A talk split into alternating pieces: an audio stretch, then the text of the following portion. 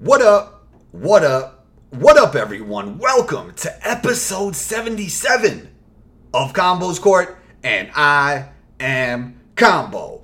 Big shouts to everyone listening to Combos Court across the globe. The continued support, man, nothing short of amazing. Appreciate you all. Get this done for me.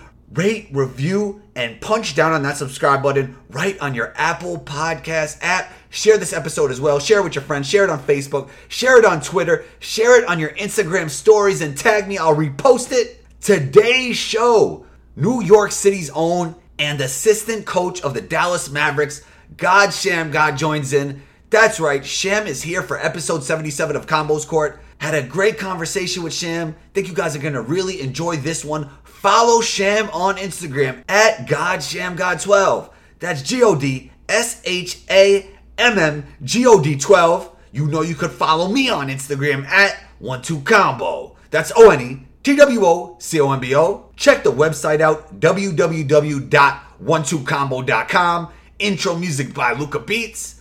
Let's get into it.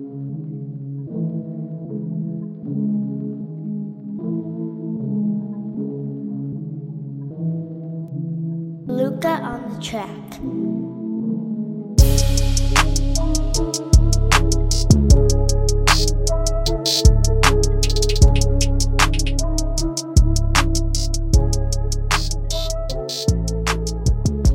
Sham God, man. Welcome to Combos Court. How you feeling? Uh, man, bless. What's up with you? I'm good, man. I'm good. So, um, shouts to Jose for making this happen. Actually, Jose was the guy who um had me playing in all the tournaments in Harlem back at way back actually. And one thing I realized about Harlem was that um there's just so much talent there. You know, if whether it's basketball, whether it's music, you, everybody could dance. So, what what about Harlem you think breeds so much talent, and and how was it for you growing up there? I mean, you know, New York is the mecca Right. of, you know, a lot of things, you know, as far as money, fashion, just the whole style element and things like that. So I think, you know, for me growing up, that's that's all I saw, whether it was whether you was getting in trouble as a kid, whether you was playing basketball, whether you was rapping, you know, everything in New York was was always so amplified. Right. So for me as a kid, everything was like amazing. Everything was magical. Whether you know it's the local drug dealer that you see driving the Benz, the new, the latest cars, having the best jewelry, they always was like wore it the best, or always felt they had to be the best. Whether you was a kid that grew up fighting and you watch boxers, you know we had Mike Tyson, we had different people, so they always at some point was the best. So I think every kid that grew up in New York, um, the competition of being the best at any means necessary is what breeds that type of stuff. Yeah. So sp- speaking of um, being the best, growing up, um, I actually I had Rafer on the show as well, and I asked him the same question. What do you feel? You know, everybody in New York can handle the basketball. If you grow up here, you know that. Even the dudes that don't even really play ball could handle it. You know. So, what do you feel that you did that separated yourself in terms of handling the basketball compared to everybody else in New York? Uh, I don't know. I guess I guess dribble the lowest. I don't know. Uh, for me, that was like a big thing, Yeah. like dribbling, you know, basketball with no air in it and stuff like that, just so I could be low to the ground, things like that. But to me, I I I, I can't even pinpoint it because that's what that wasn't what I was shooting for. I just I just wanted to be the best ball handler I could be because when I first started playing basketball, like my first three years, I didn't know the concept of dribbling the basketball, and I used to always just grab the ball and run to the rim. And everybody used to tease me like, "No, you got to dribble, you got to dribble, you got to dribble." So because of that, I just became obsessed with learning how to dribble and things like that. So that, that's just what it was for me. Right. Was it something that uh w- was there a person that told you something or just something that switched in your brain that says I just I just really need to learn how to dribble the basketball at an elite level? Well, when I got to junior high school, Tiny Archibald was my coach. For anybody Okay. who Tiny Archibald is, you know, he top 50 greatest players. He's the only point guard ever to lead the league in scoring and assists. Only player to ever lead the league in scoring and assists in the same year. And he always Right. told me just like, if you're able to dribble a basketball, you're always going to be important to a team. And I just literally took it to heart. Whether he was just saying that at the time to say it, I just took it to heart and just became obsessed with it. Right. So the way you worked on your handle, do you take that and use it with the with the guys you work with now in the NBA with the Mavericks, or do you implement some newer training styles and newer things into what you do with, with the Mavs? I mean, I do newer things. I do newer things, but I keep it to my concepts. But Right. I just, you know, growing up, I always just, I'm always a person that had knowledge of self, so I'm always studying. Okay. You know, growing up, you know, my father was a five percenter and things like that. So you always had to learn knowledge yourself, and you always had to learn every inch of what you was trying to do. You know, so like if you ever had to talk to somebody or, you know, things like that. You know, you you had to be able to explain yourself. You never could just go and do something just to do something. When I was growing up, so I used to always watch film on like all the best dribblers and stuff like that, and then like, man, if I could just learn something, the best thing that they do, and just amplify it into my game and make it my way, then you know, every, you know, evidently I'd be able to dribble. So you know, through all that process, I just learned how to um, make the people I'm that I'm developing, you know, make them the best dribbler in, in in what they're trying to do. Not dribble like me, but Right. dribble like them, but just amplify what they're doing. You know, LaSalle Academy. Um, you had a great high school team. That then you played in one of the greatest McDonald All American games of all time. You know, Mhm. some of the top talent. Can you name some of those guys that you were playing with and what it was like to play in that game? Uh, Kevin Garnett, Vince Carter, Paul Pierce, Stephon Marbury, Crazy. Ron Mercer, um, Antawn Jamison, God bless the dead, Robert Tractor Traylor, Rest in peace. uh, Jelani McCoy, Shareef Abdur-Rahim, Wayne Turner, Chris Clack. What people don't understand about that class is like that's why I would always say it would be arguably the best class ever because Right. in that class, uh, 19 out of the 22 players made it to the NBA before their by their junior year of college. Right. So, and then arguably, you know, even still, like they're like the people that was in there is, is arguably the greatest at what they did at the time, and still now. Definitely. So, you know, it's like you know through that, you know, I always say we had the best class ever, and we had Paul Pearson. Definitely. You know, you went to Providence, had a great. You played two years, right? Yep. What was that experience like going playing in the tournament? Because you know, there's a lot of great players, you know, that never even get to get that experience. And after that, what went into your decision in, in leaving early to the NBA? Uh, just being crazy, not listening to the right people, listening to people that just came into my life at that time Right. and don't know me as a person. And then, and I wouldn't say they didn't care for me as a person. They just ain't know me as a person and then know all the hard work and stuff I put into. Do you feel they had your best interests in heart, or it was more their interests? No, I think it was. There's always going to be more of their interest. If, it's, if you're if you're coming into somebody else's thing, whether it's right, wrong, or indifference, it's always going to be to their best interest. Right. You know what I'm saying? It's just like if I hire somebody at a job, yeah, I'm hiring them, but I- I'm hiring them for the best interest of me and my in the job. Yeah. I'm not hiring them because I just say, hey, is it your best interest for you to work for me. You know, so Yeah.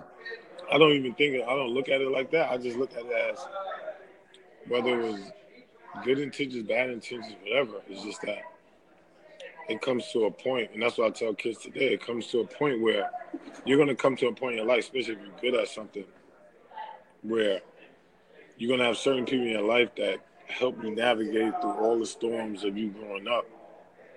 And for one spur, for one spur moment, you could forget that because the people that you meet at the top is telling you exactly what you want to hear, and then you could you could use that as, oh, they're giving you good advice compared to the people that's telling you the real, and it's bad advice. And so it was like, so for me, it was like, even though, even though like me as a sophomore year, yeah, I was hot, Right. and the people that was around me knew I was hot, and you know, it was like, man, you know, yeah, that's cool. It was like, but you could still stay for one more year and be all American and be top five in the draft. Right. You know what I'm saying? The people And that, that's a and that's and that's a guarantee for the league when you go first round. Yeah, and that was Yeah. like the people I met at the time was like, yeah, yeah, you're gonna you're gonna make it, and this is gonna happen, that's gonna happen, and you like and you believe so hard, so you're like, yeah, that's gonna happen. So it's more like it's more like you have to be real with yourself in the moments that you're in. I think a lot of people, you know, even if you look at the drives now and stuff like that, a lot of people, yeah, they believe in themselves, but it's a difference between believing in yourself and being real with yourself in the moment. You know, for me, you know, that was a lesson I had to learn, which I'm thankful that I learned because for me, that wasn't the path God God wanted me to go, or no matter what, I was still with it. I still would have had a long career. You know what I'm saying? So the person he wanted me to be is the person I am now, and I'm thankful. I'm thankful and so humbly blessed to be the person I am now. You know, you actually did have a long career. A lot of it was Yeah. overseas. Yeah. A lot of it was overseas. Um. Mm-hmm. what did you learn about life living overseas? Not really the basketball part, but just because when I played, I know it, it opened my horizons and it let me see other cultures and other kinds of foods. And and now looking back, it wasn't even the basketball memories. It's like the memories just about learning about different things in life. And now when I come back to New York, I even appreciate New York more. So I'd like to hear your thoughts on on on how living overseas changed you. It just helped me. It just it just helped me calm down.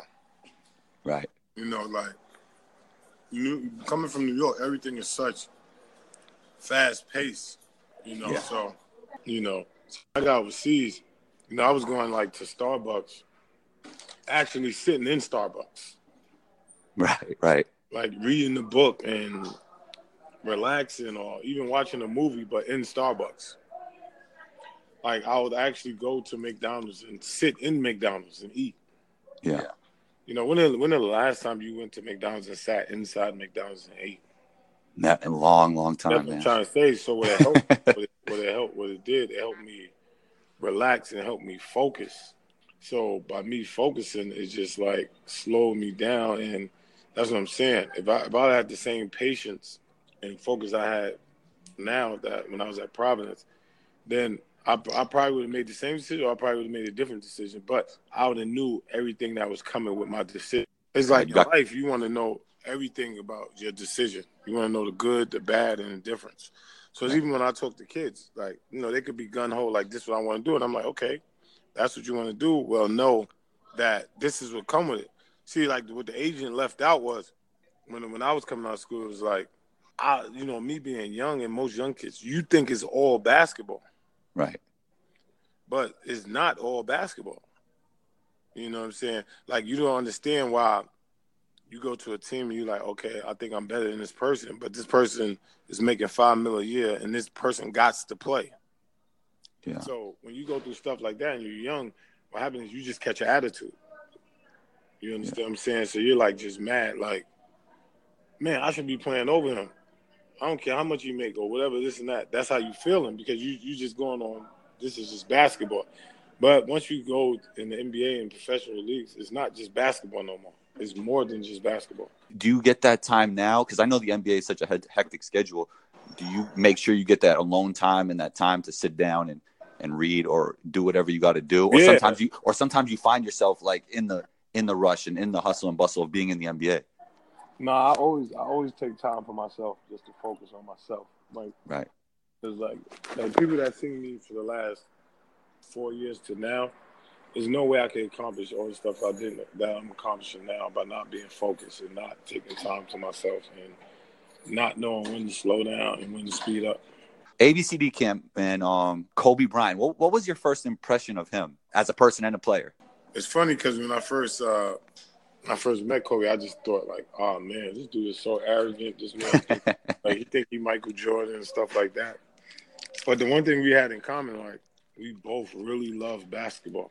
Like we both was like, like anybody that know me would say, oh, Sham's a basketball junkie. Whether I was back in the NBA or not, they'd be like, man, Sham is a junkie. Like I love bas- I could talk basketball all day. I could train people all day. I just love basketball. I just love being in the gym, you know, and stuff like that. So we had that in common. Then after that, we just like hit it off after that. And, you know, after that, you know, just just getting up, showing him dribbling stuff and things like that. Of course, I didn't know he would be who he, who he was going to be at the end, but I, Right. always- I knew he was going to be great, though, at, at basketball. And he definitely gave you your credit.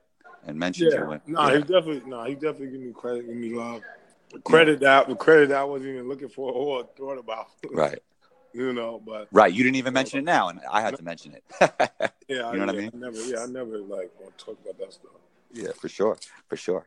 Um, look, man, I've been I was praising uh Luka even before the draft. I was telling everybody he was going to be the best player in the draft. My listeners are almost sick of uh, me talking about Luka, but um, you know what? He's already a great player. So, what do you feel Luka has to work on to get to that next level?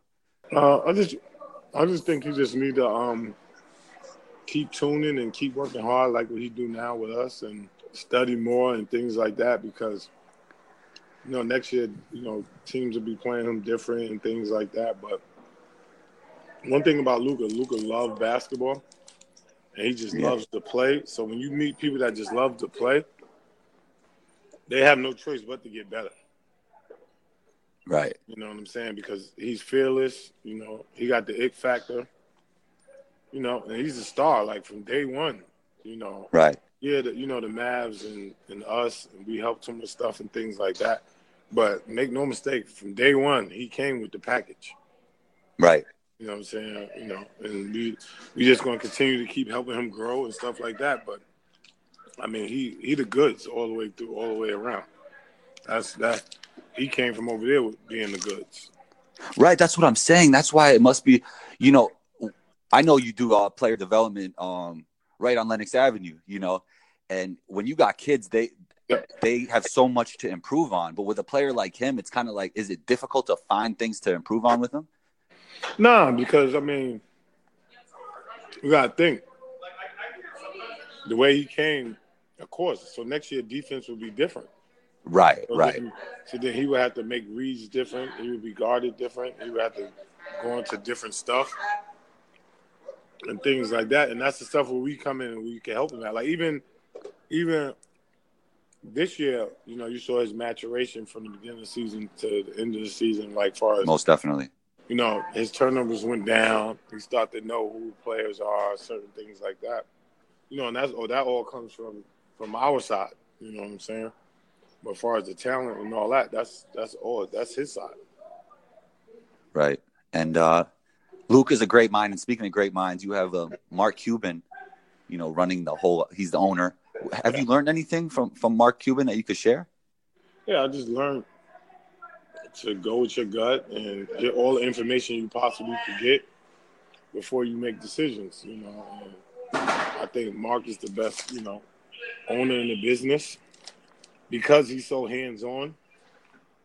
So I just, you know, I just, I mean, for me, I'm, you know, I just love, I just love MC. Like Mark Cuban is, you know, he, I mean, for me, he the best. You know, I mean, you gotta think like, you know, he's the first owner that gave somebody a chance that was on a borderline of both, which is what I'm saying, which is me. Like, you know, he gave me a chance to show, you know, what other what people knew but wasn't on that platform as far as developing things like that. And you know, and before that, you know, owners wasn't taking risks on people that wasn't right now involved or played like 20 years in the NBA. Right. You know what I'm saying? So I make it, I make it. He, you know, he helped, he helped me make it possible for people that come from where I come from, or people that come from a different style of basketball and things like that, that have an impact on the NBA, not just playing wise. So he obviously doesn't care what everybody else is doing. He's going to do what he does and make his decisions. And then Yeah. what happened is, now that he made that decision, now you know, now other teams is like, wait, maybe we do need to think out Yeah. the box. It's definitely a copycat league. But it's like, but it's like, yo, maybe we do need to think out the box to help the player. Yeah. You know what I'm saying? Because it's like, you know, you want you want to give players because like if you if you doing if you having like max players and that, you need them to have that flair. You need them to have everything. Like. Box office is so important too, and just having a flair is, is so important. Exactly. You gotta have the box office, and we and then where you gonna get that from? In the hood of America. Right. 100%. So, you know, the league is so guard oriented now. Do you feel like you would have been a better fit in this style of NBA? Oh, ah, yeah, it would have been. it would have been. Yeah, it would have been great now. Yeah. But not just me. I think, I think mostly every point guard in the league now play like they're from New York. Right, hundred percent. So, You know, it's funny when when a New York player leaves New York, he, he thrives because then you got those guys that aren't New York players around them and kind of fit in roles. You know what I exactly. mean? Yeah, Problem is, that's why that's why we talked about in the beginning of the podcast. New York is so ultra competitive right, that nobody wants to play their role. exactly. Everybody wants to be the chief.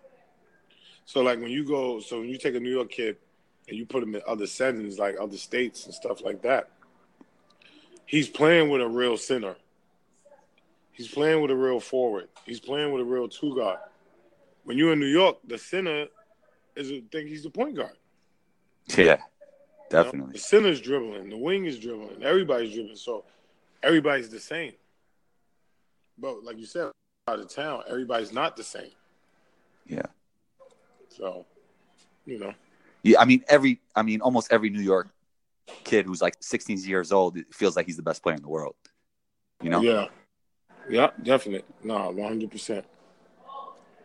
Well, um, Sham, it was great having you here. What's in the future for you, man? Man, I just want whatever God got from me, which I think sky's the limits, because I'm gonna keep working hard.